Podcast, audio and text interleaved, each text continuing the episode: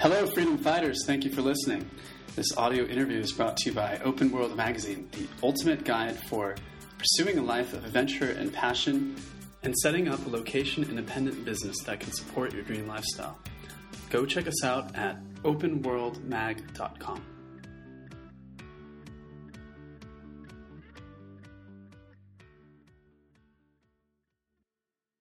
Welcome to another episode of the Open World Podcast. I'm your host, Danny Flood, and today I'm joined by my friend and fellow digital nomad. He's a full time nomad living in Medellin, Colombia, uh, but he actually started out as an English teacher in, uh, I want to say, uh, how do you say it, Tom? Mas- Maswan? What's the name of the place? Yeah, it's uh, Masan. Masan. Masan, Korea. And um, now he kind of works as a consultant to help other uh, people who want to break free, who want to live abroad, work abroad, and start their own business. He uh, was teaching in Korea and then he became a freelancer. Now he helps uh, freelancers to uh, earn more money through platforms like Upwork. He has a Udemy course. He has a brand called Freelance Hustler. And he also has a company called Gingerbread Marketing where he works with B2B software companies. So, um, just I'm, I'm, really excited to talk with him to learn about how he's done it, how he's uh, created this life of freedom and independence for himself. And we're going to have a lot to share on this call. So thank you, Tommy, so much for being here. Welcome. Thanks, Danny. It's a pleasure to be here, my man. So I think that uh, teaching English is a great way for young people to kind of get started, to get the training wheels, to um, have the confidence to leave home and uh, you know pay off their debt and um, earn a little extra cash on the side. Perhaps you could tell me about you know where you started out. Where were you when um, you started on this journey? How long ago has it been? And uh, maybe just introduce yourself and, and tell me what it was like. Yeah, definitely. I think that's a pretty good place to start. Well, I uh, I actually just turned 30 years old uh, this last January 9th. Um, and I didn't start my journey abroad till a little bit later than most people. When I left the United States to teach English, I was 26. So, uh, for most people that go and do that type of journey, uh, I'm kind of on the older end. Uh, certainly doesn't mean that uh, you should be discouraged to uh, make the jump if you're a little older, but that's kind of when I when I did it. Um, prior to that, I worked in a variety of different types of sales jobs in the corporate world. Uh, kind of the same story as a lot of digital nomads, and really was just trying to look for a way to do something different and experience the world. Um, and teaching English was a it was a great outlet for me. It was a great first step uh, to the life that I continue to today. Lead today. Did you feel like you had um, any blueprint or you had any idea what you wanted to do with your life when you were uh, taking on these sales jobs? I mean, how did you feel at that point? Did you feel like you were a little bit listless? Like, did you feel pressured to kind of figure your life out? What was that like? Yeah, that's a really good question. Um, I mean, I kind of blame it on lack of planning and just not being really prepared for the real world. Um, I grew up a upper middle class kid in a town called Carbondale, which is close to Aspen, and quite honestly, I, I don't think I really had to do uh, too much for myself until I graduated college. Uh, so I kind of floated into a job where I was selling commercial insurance, uh, and it was just one of my dad's friends who owned the agency that was able to hook me up with a gig. Uh, I felt really helpless, to be honest with you, and I stayed there for two years before I made any sort of move uh, kind of in a different direction. So I, th- I hope that answers your question. Yeah, whenever you grow up in that environment, uh, that suburban, you know, upper middle class environment, it really works against you because you don't really learn how to uh, survive on your own. I mean, I never learned how to wash, you know, clean my own laundry until I was already an adult, for example. Um, you know, but whenever you're giving like a, yeah. a, a Mercedes or a car, you know, when you on your 16th birthday that you didn't have to earn. Um, that really kind of like uh, I want to say it kind of like cuts off like half of your life there because you, you don't really you know you're just given opportunities. You don't have to earn them. And I think that's actually a weakness when you're trying to make something for yourself right? Yeah definitely. There's actually there was a point in my life when I came to that realization um, that wow, like I have always had everything and I've never really had to earn like a whole lot in my life. I don't really know like what rock bottom is and I would like to experience that in some way so that I can experience the growth that comes with it. Uh, so I actually read this book uh, before I started to make a lot of changes in my life that was kind of the catalyst for a lot of things that I did. It's called The Millionaire Next Door by uh, Thomas Stanley. Have you ever read that book? No, I actually haven't heard of that one. Tell me about it. So it's, uh, I mean, the basic premise of the book, it talks about how people can become really wealthy just through like systematic saving um, and how kind of the plumber next door can end up being a multi multi millionaire by having a good strategy in place and accumulating wealth and taking advantage of con- compound interest, et cetera, et cetera. But there's a more interesting part of that book that really stood out to me. Uh, there's like a graph in that book at some point, and it talks about this concept called economic outpatient care.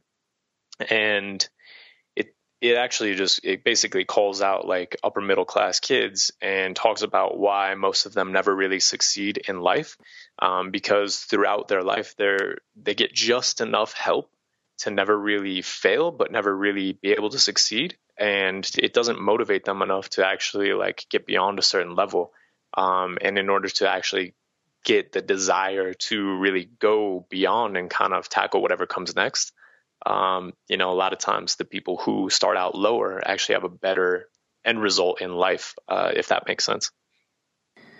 Yeah, that's fantastic. It's kind of that whole concept of, um, I mean, on a bigger level, it kind of all ties into that nanny state concept. Um, you know, where each individual doesn't really have to take much responsibility for their life. You know, the government provides certain things for them. Um, they they get their employment, and um, you know, the company already handles you know putting money in their IRA or their Social Security fund, and a lot of the money that they earn, you know, they don't even like. Um, it, they don't even have access to it. You know, it's just kind of distributed by their company or their employer or by the government. Uh, and so, I think that that's really something that really holds most people back. Uh, but you mentioned that you said that you wanted to experience rock bottom uh, as like a, a, learning curve. That's something you wanted to embrace did you experience rock bottom and what was that like and what did you learn from it? Yeah, I, I definitely did. Um, like I, after I read that book, shortly after, I kind of decided like, all right, I'm going to I leave Colorado and make my first step out, and I'm just gonna save as much money as I can, and I'm just gonna go see what happens. And the first thing I did uh, was just I saved up like five grand or something because uh, at that point that's all I had, and I just drove out to New York. Um, and I started looking for jobs. I lived with some friends out there for a few months. Uh, I didn't find any work, and before I knew it, I was starting to be in debt. My money ran my ran out pretty quickly out there, um, and I I actually got a job offer in Chicago. So I left New York and on my way to Chicago, the job offer, literally as I was going to Chicago, the job offer fell through. Um, so I got to Chicago. I was in debt. Uh, I, the job offer that I had fell through. Um, I had to live with my aunt and uncle in a suburb of Chicago called Plainfield during the middle of the winter. Uh, I ended up getting to be over $10,000 in debt and had no work and really had to find a way out. And that was like one of the most depressing times in my life. I can remember just staring in the mirror, uh, like crying and, and trying to laugh at the same time because like I knew I would get out of it. And like I knew that I kind of wanted that in a way. Um, but that was, that really spurred me on to figure it out. Uh, I ended up getting a job downtown Chicago, um, working for, for a trade publication, which is kind of a weird job, but, uh, I started out in like a, a boiler room type situation, uh, 100% commission. I worked there for an entire year, uh, got myself out of debt, uh, got promoted twice. I was making over six figures by the time I was there, managing six, six or seven people. Um, and you know, throughout that time, I, I, still made the decision to go to Korea, but uh, that was that was kind of uh, the the initial progression for me so you set off to make it on your own, and you ended up fifteen thousand dollars in debt. So, was that kind of what you were expecting? I mean, did you expect it to be hard like that? Well, I don't know. I guess I yeah. I, I expected it to be hard. Um, I didn't really have a goal. I think was the problem. Uh, I probably met with like forty different people in New York, just knocking on doors, um, looking for jobs, and I didn't really have a good pitch. They're like, "Why are you here?" And I was like, "Well, I don't really know." Um, so uh, if, so yeah, I didn't expect back, it to be that hard, but if you go could ahead. go back to that that situation, would you have done things differently?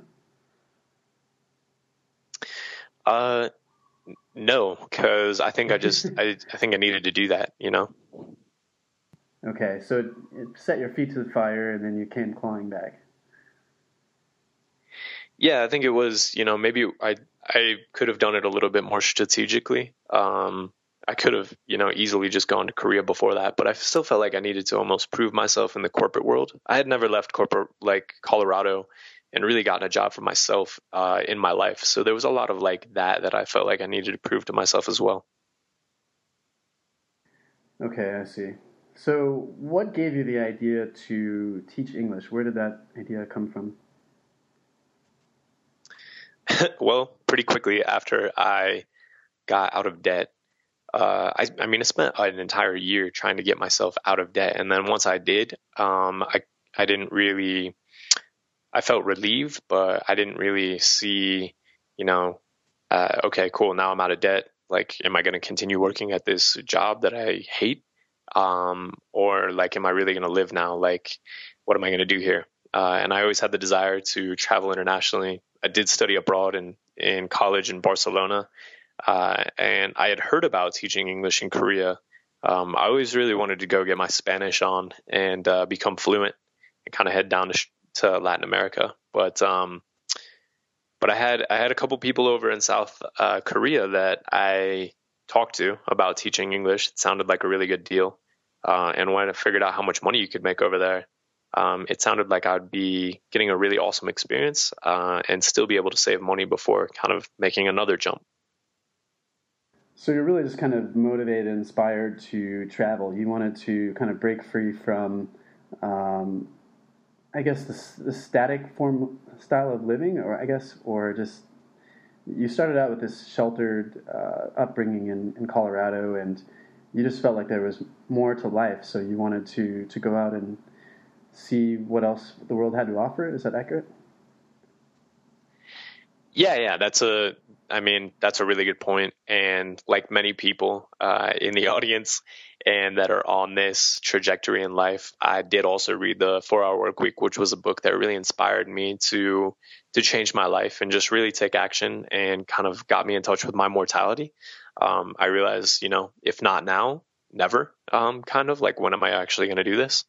Uh, and those were really big motivators for me. But I guess when when I got out of debt and when I was making six figures and I had a like a corner office on Michigan Avenue in Chicago, uh, I it didn't feel like I thought it was going to feel. You know, it, it was really empty. Did you have any fears about um, leaving your life behind? What was that like?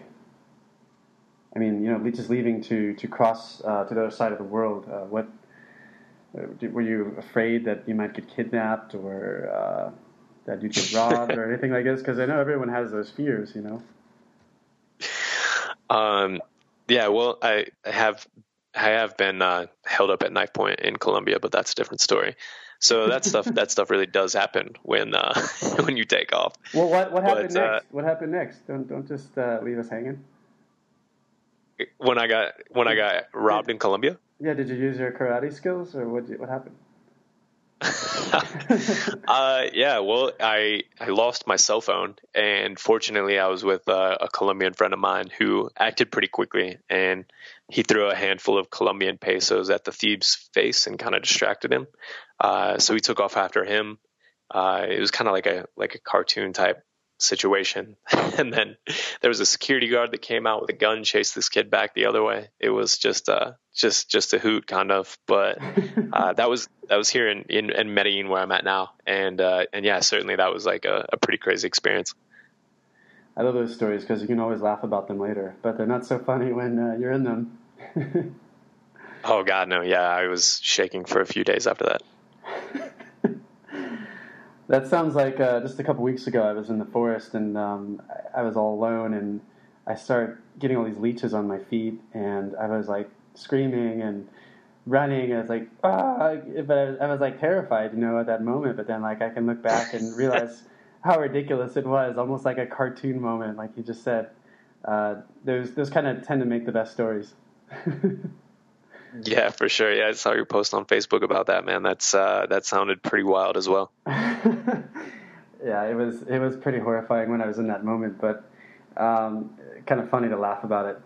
Uh, so so I think that teaching English is a great opportunity for people who um, you know maybe they haven't figured out their their vessel to freedom, um, and I think there's a, a, huge opportunity for native English speakers, for fresh college graduates, um, a lot of them you know really young that are, are teaching English uh, abroad, and um, there's it just seems like there's far more opportunities than there are available teachers. Isn't that right?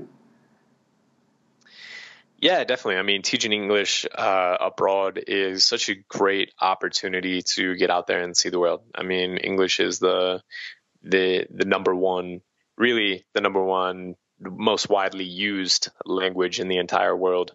Uh, so it's it's highly valued, and, and everyone out there needs to speak it. And there's so many countries that lack in English that need good quality teachers.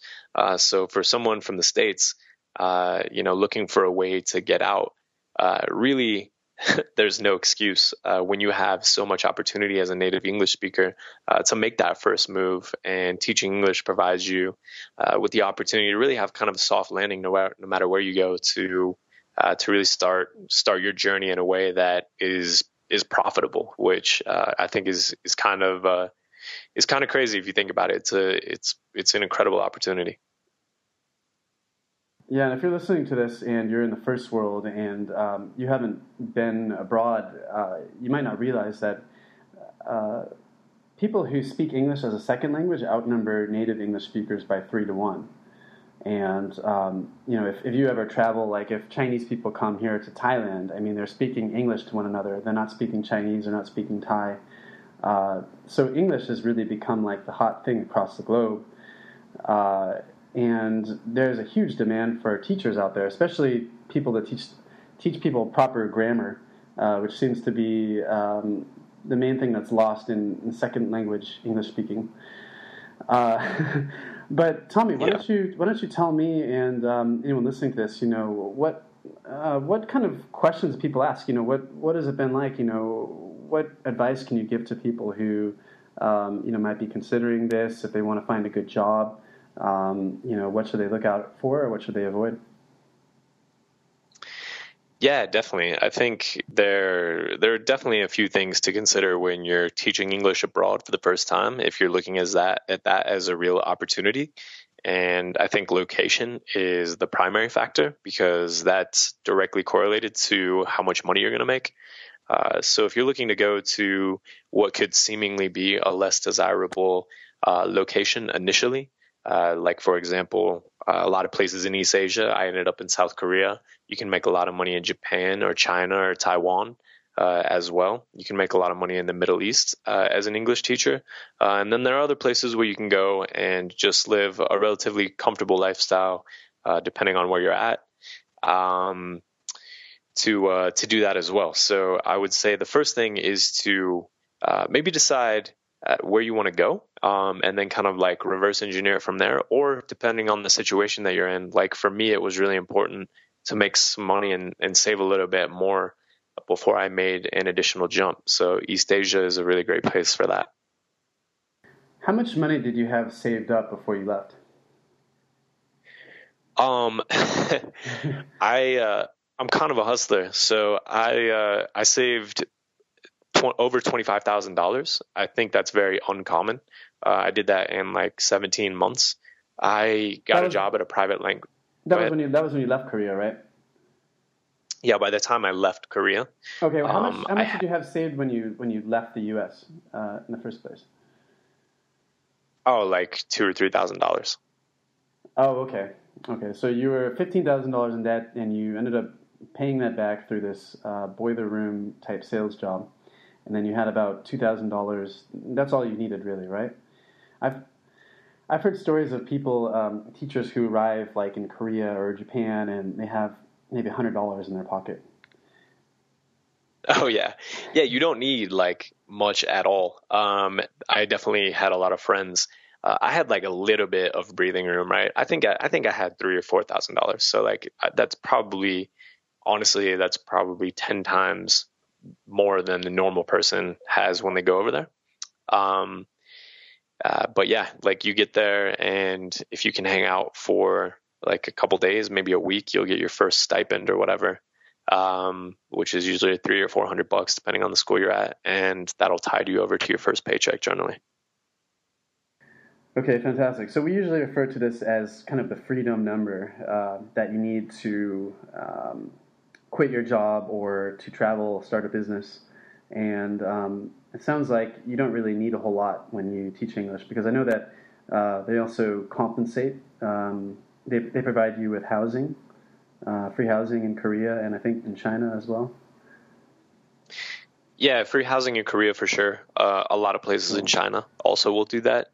Um, it's actually a very similar deal in lots of places in China and Korea, and you'll make around two thousand dollars US per month, and you'll also be they'll they'll generally pay for your health insurance, uh, and then of course you know your housing, which I mentioned, and you know you're on the hook for your cell phone and like your energy bills, uh, which probably come to like 150 bucks a month max. So you're doing you're doing pretty well.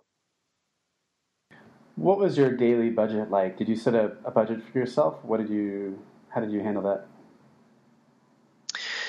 I was like super Spartan when I first got there and saved everything and tried not to spend, just tried not to spend. Uh, so my first budget for the first few months, like I was saving, I lived off of like maybe two or three hundred dollars uh, total for the entire month.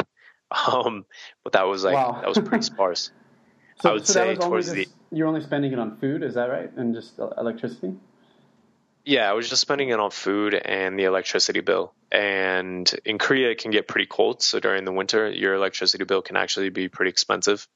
Um, usually not over like a hundred dollars, but still a hundred dollars for a small studio apartment um, on and, heating can be kind of expensive. And the food is pretty inexpensive there as well. Yeah, the food's relatively inexpensive. There are tons of side shops where you can find uh, really economical places to eat and get local Korean dishes that you could get, you know, meals for around four or five bucks for sure. Oh yeah, that's that's really good. Um, so, do you have any other, uh, I guess, travel hacking tips or um, things that you would suggest to to save money or to uh, get more out of your your time abroad? Yeah, definitely. Uh, I mean, I think as far as saving money goes, um, earning more is like an option in Korea. Like it's against the rules, but I taught a lot of private classes, and if you teach private classes like one on one, you can make a, a, substantial amount of income in cash. Uh, a lot of people do it. Um, I don't really know how against the rules it is because it doesn't necessarily seem frowned upon, um, and people are pretty public about it. Uh, and I also got an additional job at a corporate uh, corporate company. I taught at General Motors as well, and got paid out uh, really well for that. Um, the General Motors job I kind of got lucky with, so don't count on getting hooked up with a sweet corporate job. But private classes anybody can can seek out. You told me about that before. You said that it was just a connection you made at your gym, right? The local gym. Uh, the like a lot of the private classes were connections that I made at the local gym. I actually there were a lot of uh, like older Korean women, like moms, that uh, would come up to me at the gym and ask me to teach like their children. Uh, so that's how I got all those jobs. And then, uh, and then, yeah, my my boss at the private academy, he was actually friends with uh, someone who coordinated language classes for General Motors in Korea, and that's how I got uh, got that job, which was which was super sweet. I don't really know how to advise someone to look for that, but if you can find it, the payouts are pretty big. I think uh, that's a great tip. There is that uh, I, I, make a lot of contacts at the gym. You know, if, if I were to arrive at a new country, um, like India, for example, or something, I would sign up for like a local gym membership. Uh, and you know, if I wanted to find like a, an apartment or something, I would ask around at my gym most likely. I, I, don't know what it is about the gym, but it's it's just a great way to kind of meet other people who um, who you can be friends with, really, and you know, just like share information and stuff like this. I don't know what it is about the gym, but something about you know when you work out together, uh, all the, there's all these endorphins and stuff, and everyone's in a good mood, and uh, especially when it's a local gym and not like a, a chain, you know, like um, 24 Hour Fitness or something like that.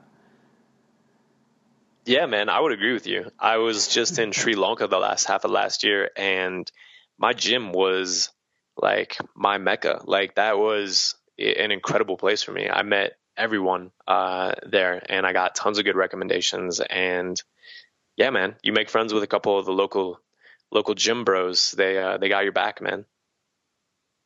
There's there's something about it, you know. Here in Thailand as well, you know, like I'll just go to the gym at the park and everyone's you know nodding to each other. They're making eye contact. You know, they're, they're saying hello and saying goodbye when you leave, and that never happens anywhere else in Thailand. You know, or in Bangkok. You know, everyone's usually just like passing each other on the street. Nobody bothers to make eye contact with one another or say hello. Um, but something about the gym, you know, there's just kind of that camaraderie, and uh, it's really cool. so um, yeah, no, I like it. So your tip was to to earn more by kind of getting your own gigs. You know, that's that's kind of almost parallel to freelancing. Uh, what else did you try to earn more money? And um, was that? Would you say that was kind of like the the catalyst for your freelancing career that you're doing now? That's a really good question, actually. And yeah, I'm I'm I'm 100% like to your point, which I think like for listeners is something that's important to mention. Is a lot of people talk about like hacks for saving money, or you know how can I uh, get discounts on this or that.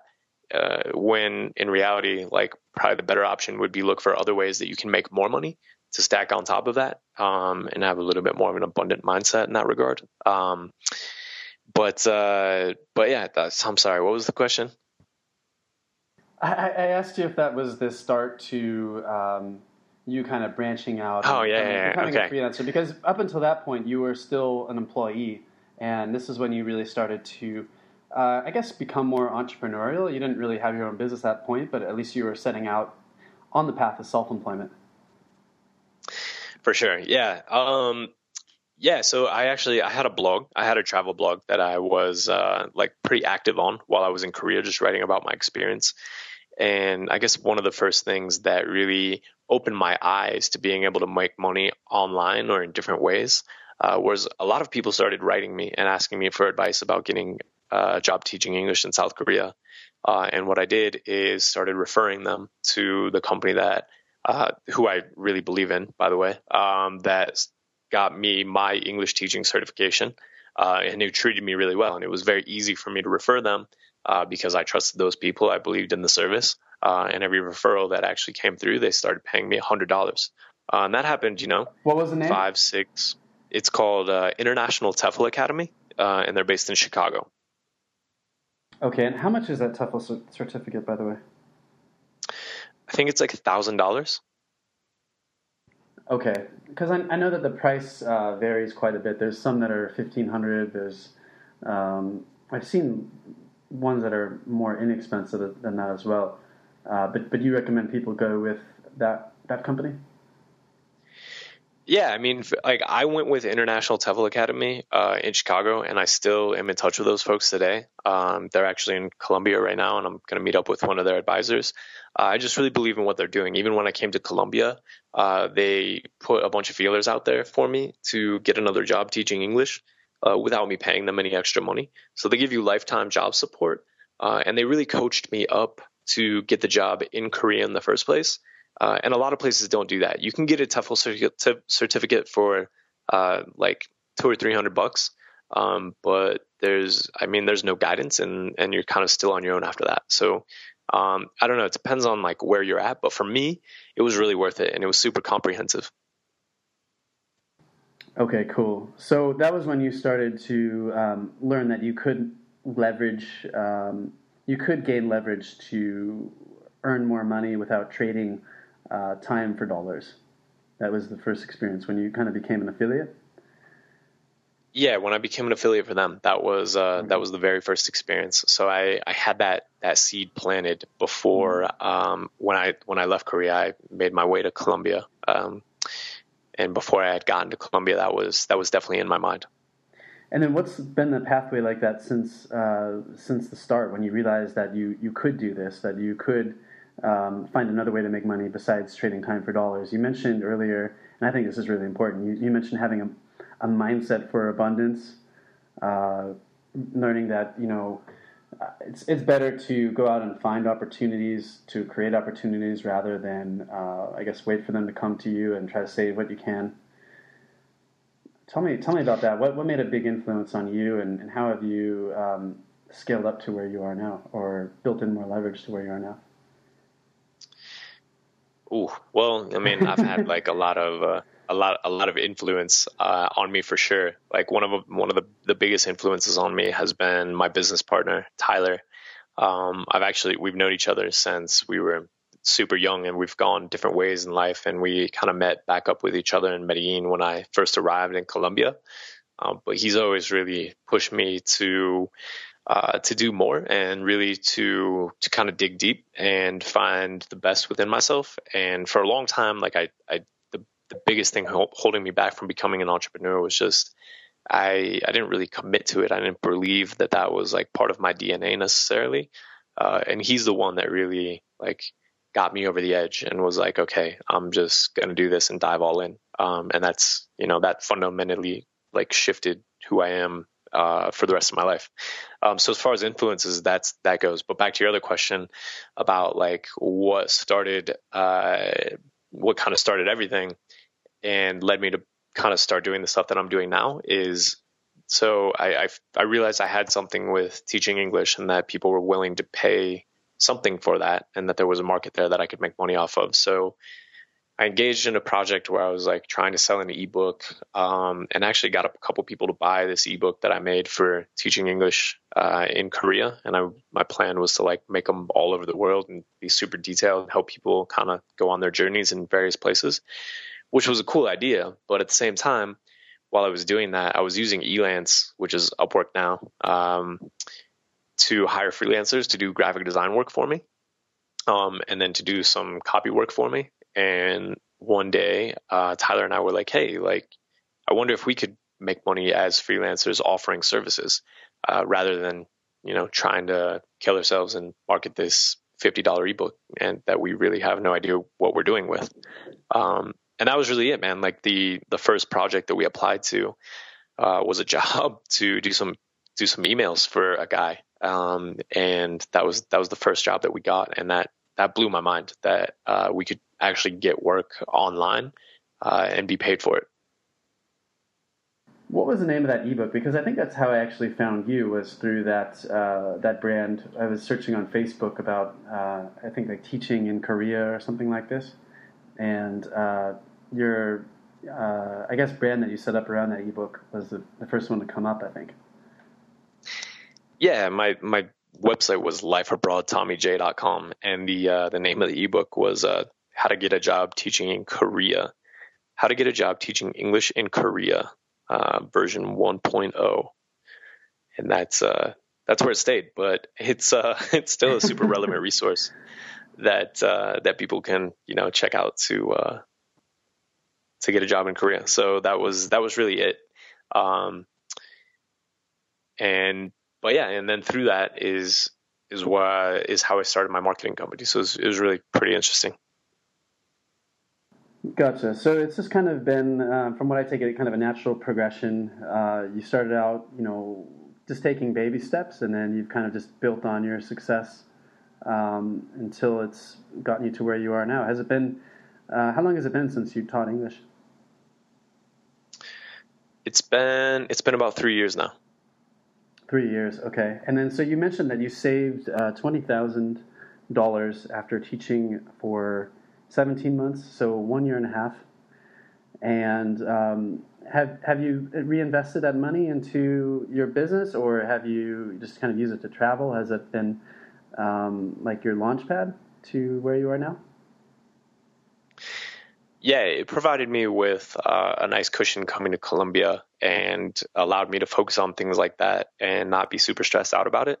Um, so that that money really allowed me to have the opportunity to be uh, to approach entrepreneurship in more of a relaxed fashion. You know, I was still I still didn't want to touch it, but um, but that little nest egg really helped out. How long did it take you to earn enough income on your own to replace that job? Ooh, that's a good question as well. um, so another thing about my business partner is he's like one of the most incredible salesmen in the world, and uh, all the sales skills that I've learned, um, I've learned from him. And the first couple things that we sold online, uh, we sold some some projects for like uh, three and a half and five thousand dollars. So there was uh there was like no no messing around right? Um he just like went for high dollar stuff and uh got it in my mind that that's what we were going to sell. So it didn't take me very long to be honest with you. Uh like i know maybe that sounds a little arrogant but like as soon like a month after i made money online uh i was supporting myself. So you definitely credit this partnership to your success as an entrepreneur. It obviously had a big influence on you um, how did you go in and, and talk to your friend and uh, I guess set this partnership up? What was the arrangement like? That's a good question as well. um, I don't know. You know, he's like always really believed in me, and uh, I think that that really just I, I, I didn't always know why, like that he really believed in me as like a, a potential business partner, um, but he did, and I think it was just because of some of the the bolder actions that I took, leaving Colorado and doing some other things, um, as well, that like led him to have confidence in me that maybe I didn't necessarily see in myself, um, and you know he really approached me with the idea, like we were working on different projects together um, and kind of helping each other out. And then like once we figured out that this was a viable thing, it just made sense to uh, to partner up because we were kind of already really helping each other, and there was we really complement each other's personalities pretty well. Did you guys have different roles as far as what you would be doing? I mean, you mentioned uh, you mentioned the ebook that you sold for fifty dollars, and then you mentioned um, that you had a higher price uh, package like three thousand to five thousand, right? Uh, what did, did you did he? I, I guess I, I, take it that he took on the sales roles, and then what what did you do? Yeah, at first he took on the sales roles, um, and I was responsible for. I, did sales too. Like we both we both do sales. Like I had experience in sales, so like he needed help with that. So I was responsible also for bringing in sales. And to this day, we both still bring in sales. So we both wear that hat, uh, which I think has benefited us in some ways, uh, a lot of ways actually. Uh, and I can get into that more. But uh, but yeah, at first, um, it was. I was I was responsible for like bringing on team members. Um, we wrote a couple of our own pieces of email copy and quickly realized that uh, we kind of wanted to skip the freelancing step and go right to business owner. Uh, so we really found qualified uh, copywriters and designers to help us put these projects together, uh, and started kind of managing managing a team from day one. So I found I found the team members. And what were these uh, team members doing? So when we started out, we were just building out uh, basic sales funnels for people, um, like building out a landing page, like email opt-ins, doing the copy and the graphic design. So they, we had a web developer uh, doing some coding, and he also does web design as well. Uh, so kind of dual talented guy. Uh, so he did all of that, and then we had we actually had a researcher uh, right away as well. So we did like a target market research report uh, to really understand our customers' demographics as far as who they're going after. Um, and then a copywriter that would take the research and and put the emails together that were already kind of laid out nice and easy, and, and, primarily just built out the autoresponder campaigns that came after uh, the opt-in is is what we what we offered for a long time. Gotcha. So this is like a marketing services company where you're working with other businesses, and um, really all you needed to to start this was just to find the clients, right? So you just go out and pitch them, and then uh, they outsource the work to you. It doesn't require a lot of uh, investment or startup capital. Yeah, for sure. And I think that's that's one thing that we were trying to figure out uh, starting out is because we were when you do a project and you think about entrepreneurship, you think about you have to kind of spend money to make money and you have to create something first and then people will buy it. But when you go to a place like Elance uh, or Upwork now, uh, there's so much existing demand that you really just take a look at what people are asking for. Uh, and if you can figure out a way to be selected to provide that service to that person, you can make a lot of money right away. Was that how you guys started through these uh, freelancing sites like Upwork and Elance? And is that still what you do now? Because I, know you mentioned before the call that uh, you do a lot of, I guess, cold email outreach. Yeah, so the first client that we ever got was off of Elance, as I had mentioned, and we continue to get a lot of clients off of Elance and developed a system uh, where we really got good at that, and we've carried that over into Upwork uh, now. So that's not where we get all of our clients. Uh, we've been around long enough and done enough successful projects for people that we get a lot of referral, uh, a lot of referral people um, that come to us, and we have a really good personal network of digital entre- entrepreneurs here in Colombia uh, that we've been able to tap into as well. But uh, for sure, that's definitely a good source of um, of leads for us, and we've made a lot of sales on on those platforms. Excellent. So I know I'm not the only one because um, I, I, wrote a book about uh, well called Hacking Upwork, and you know when I published that book and when I promoted it, I, I got a lot of backlash on a lot of forums that uh, people say, "Oh, you you can't make money with Upwork, and it's just uh, bottom feeders, you know, working for two dollars an hour." Uh, but you know, I, I realize that you know there are people who have a budget to spend, especially um, if you can help them make more money. You know, if you're helping them with their marketing, helping them get more customers um, then you can build in a long-term relationship with them, and they don't have to continue to hire you through Upwork. That's just kind of where you meet. It's like uh, Tinder for freelancing, and then you, you take it off off to another platform. Is that has that what your experience has been like? What worked exceptionally well for you? Yeah, that's a really good point. I know like we've uh, we've definitely got some stuff in common there. I have a like a free mini course uh, people go to makemoneyonupwork.com actually and access my mini course, uh, which talks a lot about uh, the tactics that we use. But for sure, I think it has to do with mindset thing. Like if you don't believe that, that you can make money on Upwork, uh, you never will. Um, you just have to understand that those clients there and play the game a little different. Position yourself as a premium provider, um, and if you can do that, still, it's a little bit on Upwork because their algorithm is a little bit different than the one on Elance. It's a little bit hard to get your your proposals viewed as neutral, but still, uh, with zero stars and uh, and no previous work history, uh, if you if you come about the proposal correctly, uh, you can certainly uh, win some really high paying jobs. And you know, I, am still doing that. Like I've, I've just won a couple more high paying jobs off of Upwork, so I know it still works. So you just threw around a couple of buzzwords there. You mentioned uh, mindset. You mentioned being a premium provider. Uh, what other things have you learned as far as what it takes to be successful on these freelancing platforms? You have to put in the work for sure as well. Um, I think it's all about like consistently applying to a number of jobs every day. Um, if you really want to be successful on Upwork, uh, there's ways to get continuous job invites, but you really have to build yourself some momentum. Um, so uh, having having the ability to kind of suspend your disbelief um, for like a month when you start working on them before you start actually landing jobs and get yourself a little bit established is really important.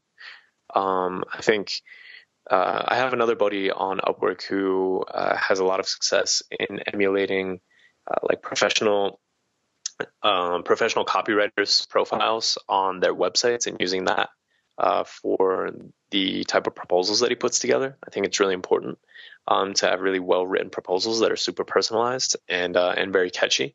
And there's some some really great copywriting techniques that you can use to to help you out with that. Um, and then video proposals, man. I think you talked about this in your book, but uh, just not being afraid to put yourself out there and show your face to the potential client that you're working with. Like work with people that they know, like, and trust.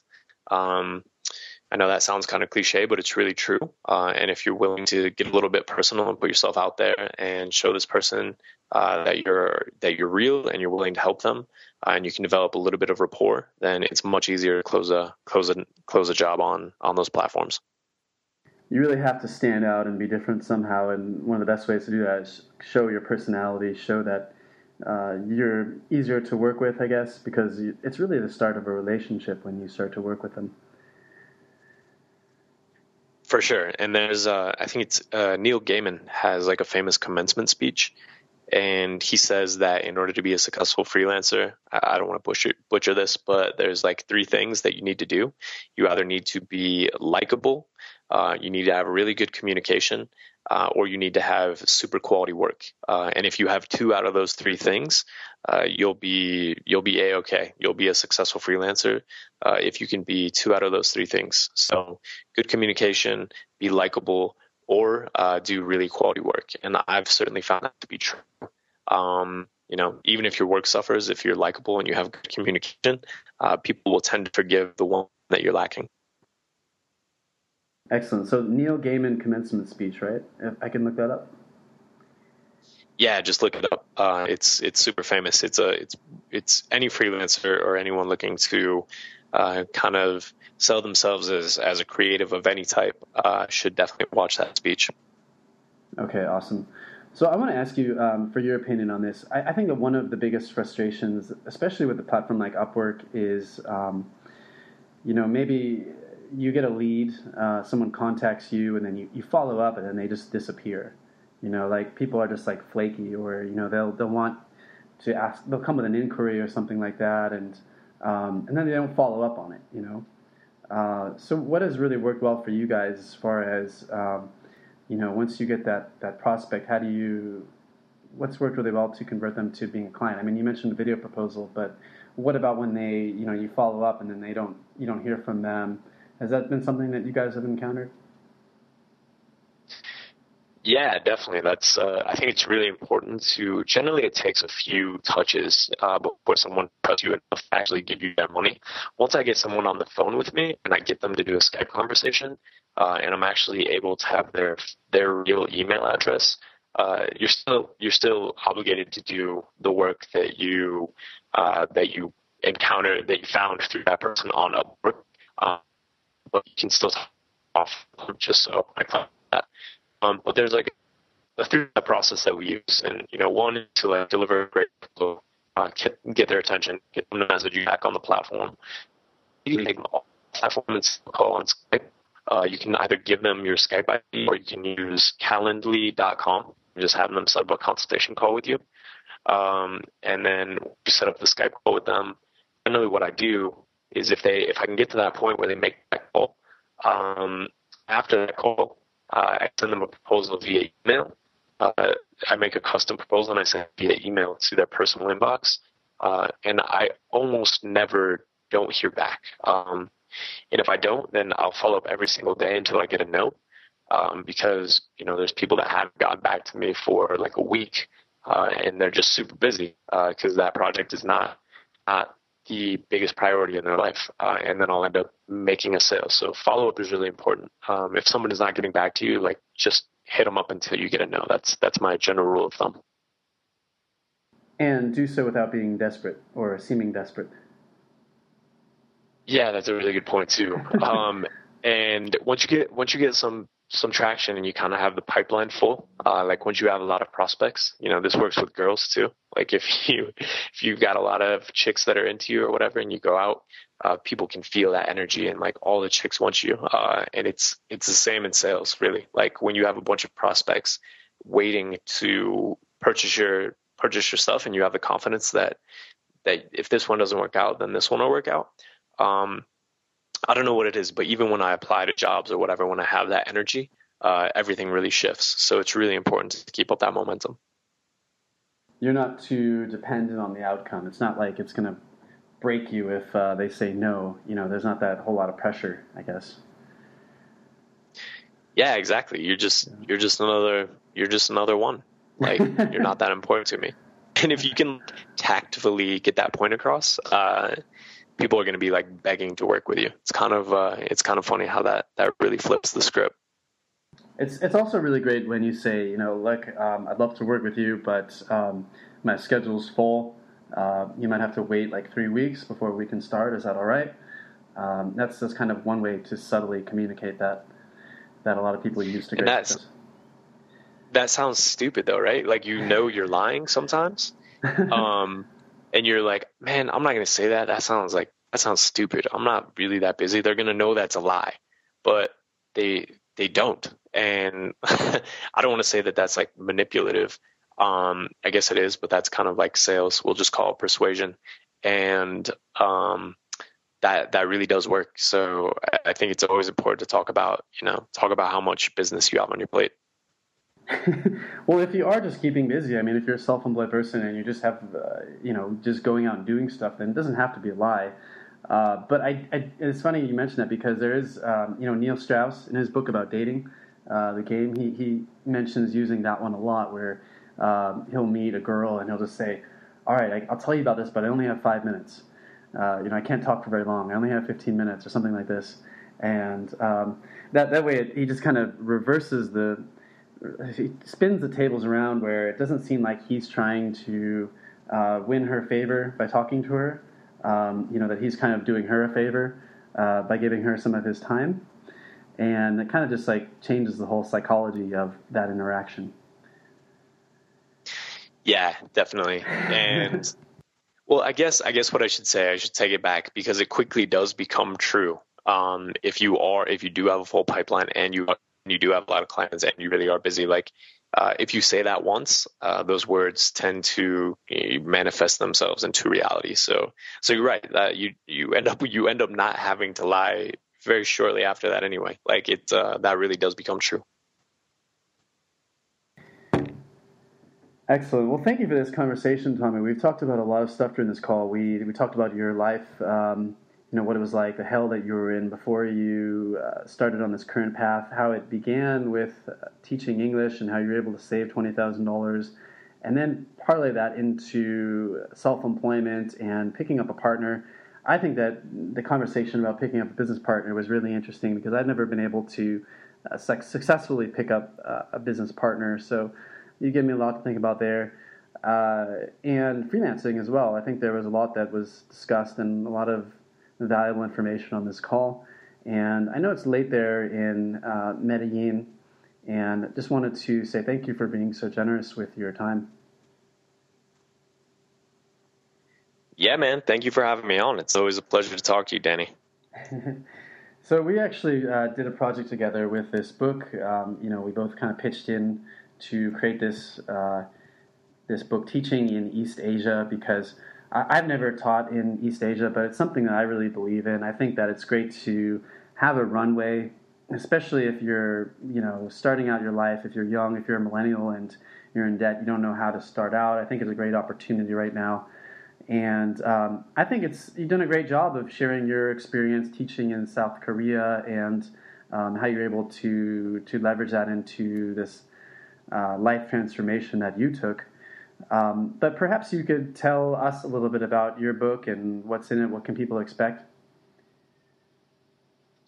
Yeah, definitely. Um, I'm super happy and proud to uh, have worked on that project with you, teaching English in East Asia is it's it's a it's kind of a snapshot into my life and the journey that I took to get to where I am today. Uh, it'll teach you and tell you basically everything that you need to know if you're considering getting a job in South Korea or East Asia, and really walk you through all the steps literally that you need to do it, um, and give you all of the insight into what it would actually be like to live in that country um, that you would go to before you do it. Uh, myself uh, and Danny put the book together, and we also had, I think, did we get seven or eight contributors?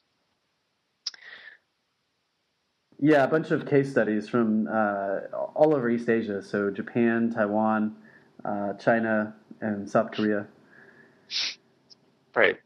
So there's, uh, it's not just my experience. There's other legitimate experiences, and one of the things that we really try to do is all those case studies that we put together. Like these are people that have gone on uh, to do a lot of other cool things in their life. So a couple other digital uh, entrepreneurs, a couple other people that are still in grad school in different countries, uh, still living abroad, doing their thing, uh, and have re- really been able to leverage that experience to do a lot more in their life. Um, and I think this is this is a great showcase uh, to to what teaching English really can be uh, for you and how it really can transform your life uh, if you're looking to to take a, new direction and kind of unfulfilled, uh, or even just really in a bad spot and need to get out of debt, get out of debt. Like that's not uh, not an embarrassing place to start. Um, a lot of beautiful things can happen from there. So I'm super passionate about it, and I'm I'm super proud to be a part of the project.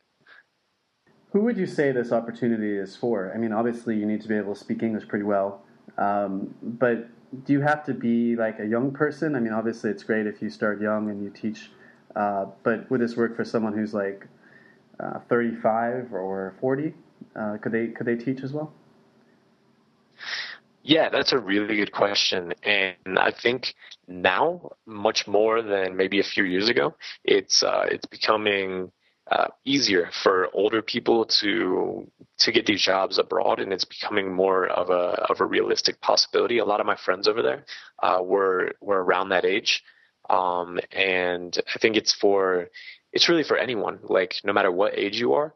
Uh, there, there are very limited age restrictions in East Asia. They do have some, but uh, even if you're older, you can still get a job over there, uh, even if it's your first time teaching English. So I, I wouldn't limit it to age uh, at all. Even if you're just looking for an experience to do solo, I have a lot of uh, friends that were in their 40s that went and did it as couples uh, it's just an incredible experience that can be the catalyst for like a lot of different things. And uh, usually after you're done with it, you you almost certainly don't go back to whatever you were doing before. Like it's it stays with you.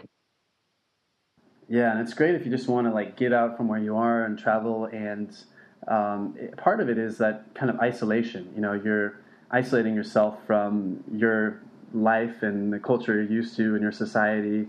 You don't feel the same kind of pressures that you have back home, and uh, it really kind of opens up your world, I guess you could say, to think, and, you know, and to to think, you know, what what do I really want to do with my life, and it gives you that time and that that freedom to to make that shift if that's what you want to do. Yeah, man, that solitude is huge, and if you can find your own little your own little island um, it's kind of what I like to refer to as it, it as like just your own little place to be by yourself um, and really afford that time. Um, it's incredible. You know, most people like go through their entire lives without really having the opportunity to be alone and think for themselves. And I think that's that's really important. That's a that's a giant giant piece of uh, of kind of getting to the next level, uh, no matter what you're trying to do in life. It's funny you mentioned island because that's actually the name of my uh, first book, By Your Own Island. And uh, oh island, yeah, that's right. The island is that symbol of independence and freedom. Excellent. Well, go check out that book. So if, if you actually, um, I mean, I don't want to plug it just because it's our book, but if if you get it during the launch, if you um, find it on Amazon, you can get it for 99 cents during the launch. It will be discounted and um, you know we're we're launching this book soon. I really hope to to do really well and launch another bestseller, and uh, should be a lot of fun. I'm looking forward to it. Yeah, man, definitely. I mean, I uh, I'll plug it. Go buy that book, teaching English in uh, or teaching in East Asia. It's it's awesome. It, it really is. I'm I'm super proud of it, and uh, I know whoever uh, buys the book and gets their hands on that copy will be super impressed with uh, the design that Danny did, and uh, and hopefully super happy with the content inside. Awesome. Well, thank you so much, Tommy. If someone wants to interact with you and get in touch with you, where are the best places to do that? Yeah, you can uh, you can just hit me up on uh, on my personal email, like thomas.joiner at gmail.com. Um, I'm always open to talking to people that are looking to uh, kind of change their lives in any sort of way. Um, if you're interested in freelancing specifically, a uh, great great place to start would be makemoneyonupwork.com, uh, where I have my mini course. Um, then, of course, if you're interested in uh, content marketing services, which is what I primarily do, uh, my website is uh, gingerbread.marketing. So those are those are the places you can find me. Excellent. Thank you again, Tommy, for uh, sharing your experience and knowledge with us. Appreciate it. No worries, man. My pleasure. Take care. Later.